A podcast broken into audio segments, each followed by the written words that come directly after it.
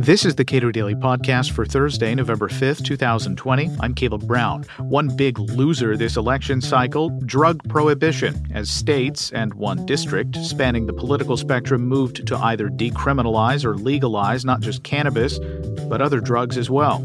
Cato's Walter Olson discusses the range of initiatives presented to voters this year and how they turned out.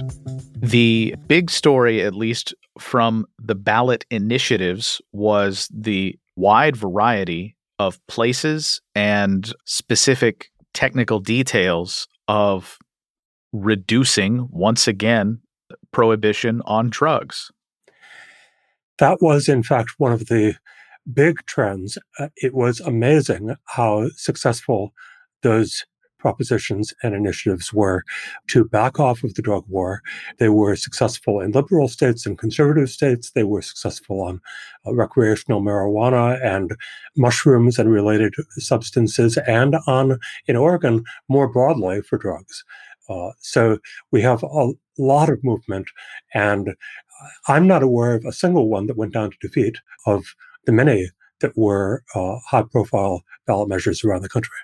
Uh, in Oregon specifically, it seems like this was these were pretty well thought out when they moved to legalize so-called magic mushrooms. They have given the Oregon Health Authority a couple of years to write uh, licensing and regulation rules for what they call psilocybin psilocybin service centers for people 21 years old and over. And of course, they've decriminalized broadly uh, the consumption of fairly small amounts of all illegal drugs. And that last one is politically really pretty amazing. I mean, those of us on the libertarian side have gone through uh, pretty much our whole lives uh, until recently uh, being told uh, it's politically impractical. You know, don't even bother arguing the practicalities, as in Portugal, uh, of, of doing it. The public will never accept it. It will never be a majority issue, and the politicians know that. Uh, and that has changed very rapidly. On mushrooms, DC is doing it its own way. Washington, DC, which probably needs magic mushrooms more than any other community in the country, um, the uh, the approach there is to uh, knock it down to the lowest possible level of criminal enforcement priority. And obviously, that's different from uh, the idea of, of planned out regulation and supply, but it's an important gesture just the same. And it seems uh, very, at least substantively similar to the cannabis legalization that uh, DC undertook recently, in that it's legal to possess, grow, give away, but there is no set of rules governing how it could be bought or sold legally. And of course, there is a long-standing ongoing debate uh, among those who would like freer access and, and less criminal penalties in these areas uh, is it better to go the decriminalization route and just try to keep the government out of it that way, or is it better to go the legalization route, which often comes with taxation, regulation, sometimes with uh, monopolies or limited government uh, service grants of various sorts? Uh, we're not going to resolve that because there are good libertarians on both sides, but it is interesting that uh, both approaches uh, gained ground on Tuesday. There were, uh, and there were some states that uh, that legalized uh, cannabis for some purposes. Uh, most notably, Mississippi uh, passed a uh, a medical marijuana bill or medical marijuana initiative. If you look at some of the states that moved this year, uh, Mississippi, South Dakota with recreational marijuana, uh, Montana, uh, as well as Arizona, New Jersey, these are not your experimental try anything once, uh, you know, Pacific Coast type states. These are politically some of the more conservative states in, in several instances. They are uh, not states where there's been any problem in getting people to use marijuana. Of course, people have been using it there all along, but where the political climate would have seemed until recently almost unthinkable uh, to get legalization. So in California, there was a, law on the books, AB5, that made it difficult for uh, so called 1099 employees or freelancers to get a lot of work. And during the pandemic, that, that cost a lot of people uh, pretty dearly. Uh, Proposition 22 got rid of it. By a wide margin. And to me, this was one of the most heartening results because the attempt to strangle the gig economy, and that is not too strong a way to describe what AB5 did, drafted by labor unions, um, uh, ruinous to uh, the business models not only of delivery and uh, ride sharing uh, apps, but uh, extending to countless other types of freelancers, uh, writers, musicians, designers, all sorts. Now, that law provoked an enormous outcry, and it was very difficult to get them to listen. They have played around at the edges with some of the most sympathetic groups, um, uh, freelance editors and and so forth. Uh, uh, but they were not intending at all to back off of the central attempt to rope everyone into employment relationships, whether or not they fit freelance arrangements. And in particular, they were after the Ubers and the Lyfts of the world. Now, people have mixed feelings about exactly how this was uh, partially remedied through initiative. Uh, the uh, what happened was that the ride sharing people got together, and of course, they've got many, many drivers, many of whom uh, wanted to get rid of this uh, new constraint because they realized they wouldn't do as well. And they did an initiative that just carved out that sub industry, if you want to call it that. And uh, so you have critics saying, well, you know, are we going to be left as less politically organized uh, lines of work to still have to face the awful, awful results of AB5. And that's a real argument that you know you you have to sympathize with. On the other hand, I think uh, that the um, First, this is a tremendous rebuke to the California legislature, and it hits them right in the center of what they were trying to go after. Uh, it also takes away some of the supporters as well as some of the critics from the political equation, because now the groups that were in it because they wanted to unionize Uber and Lyft and so forth don't have as much reason to lobby in Sacramento. So to me, this is taking back one big chunk of liberty uh, with very much the agenda of going and getting more of it uh, by whatever means, whether it be more uh, ballot measures or simply talking sense into that California legislature, if that's not a contradiction in terms.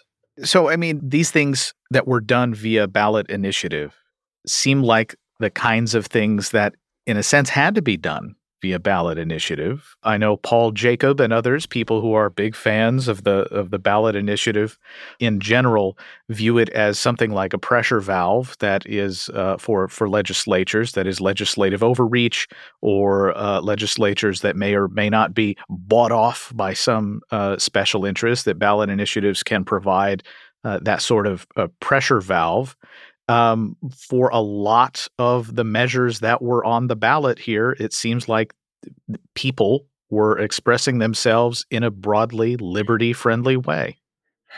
They were this year in most cases. And I would step back and caution a little about the initiative process because obviously it can be used for anti libertarian means. We haven't talked about the Florida ballot measure to impose a $15 an hour minimum wage, which was popular and appears to have passed.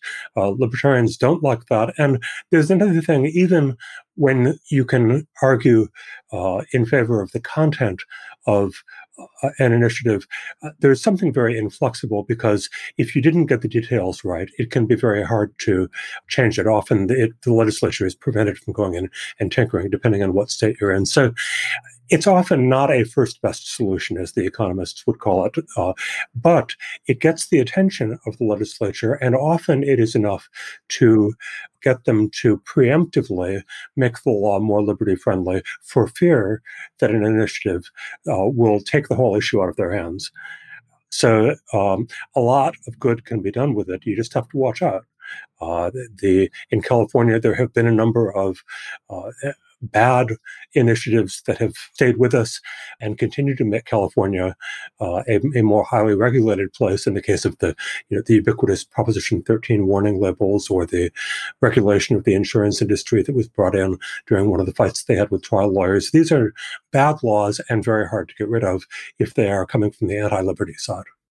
Illinois, as uh, anyone who follows events in that state knows, is in dire financial circumstances, uh, and yet voters in Illinois chose not to raise taxes there on, on higher earners? There was a progressive income tax proposal that uh, Governor Pritzker of Illinois had pushed very hard. It's somewhat ironic that he is uh, just about as rich as someone can be, uh, but saw that as the way of solving Illinois' problems. But the voters did not see it that way, and uh, they sent him back uh, without his new high progressive income tax rates. In California, where Proposition 13, of course, originated the tax revolt and uh, got a lot of people interested in what could be done with the initiative process. Uh, there was an attempt to kind of divide and conquer by peeling off the commercial and business uh, property tax and saying that um, you could remove some of the Proposition 13 protections from that. And voters were closely split, but last I saw, uh, that was not passing either. So, uh, with tax issues, you do start out on the right foot in that the public is pretty skeptical of anything that's going to raise taxes.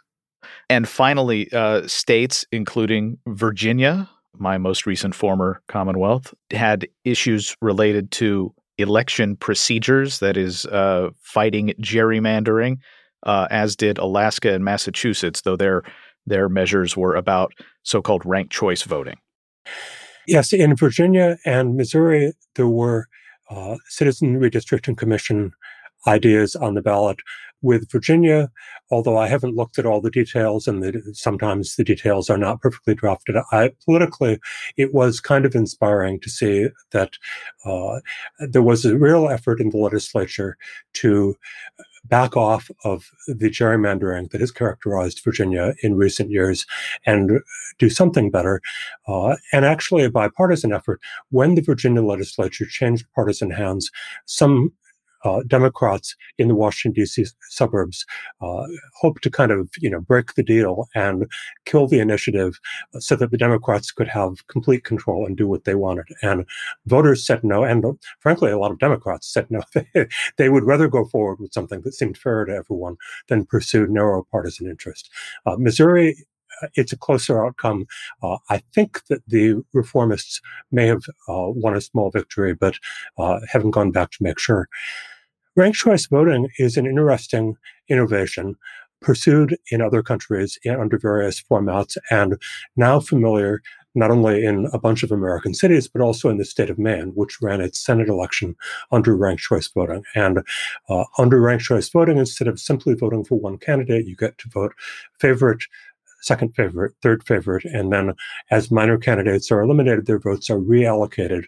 Ones who are still in the race. Now, um, this is obviously attractive if you are uh, someone who enjoys voting for the Libertarian Party candidate in order to show what your real beliefs are, but worries about taking votes away from what might be an important choice between the, the major party candidates. Ranked choice voting allows you to vote your conscience and then make a second choice of, of the whichever major party candidate you think would do a better job. Uh, and there are a bunch of other reasons why libertarians um, often are interested in it. Unfortunately, uh, from the advocate standpoint, the voters of Massachusetts were not quite interested enough, and it seems to have narrowly failed there. We will be hearing more about it, though, in the future as people get more used to the idea. Walter Olson is a senior fellow at the Cato Institute. Subscribe to the Cato Daily Podcast anywhere you please and follow us on Twitter at Cato Podcast.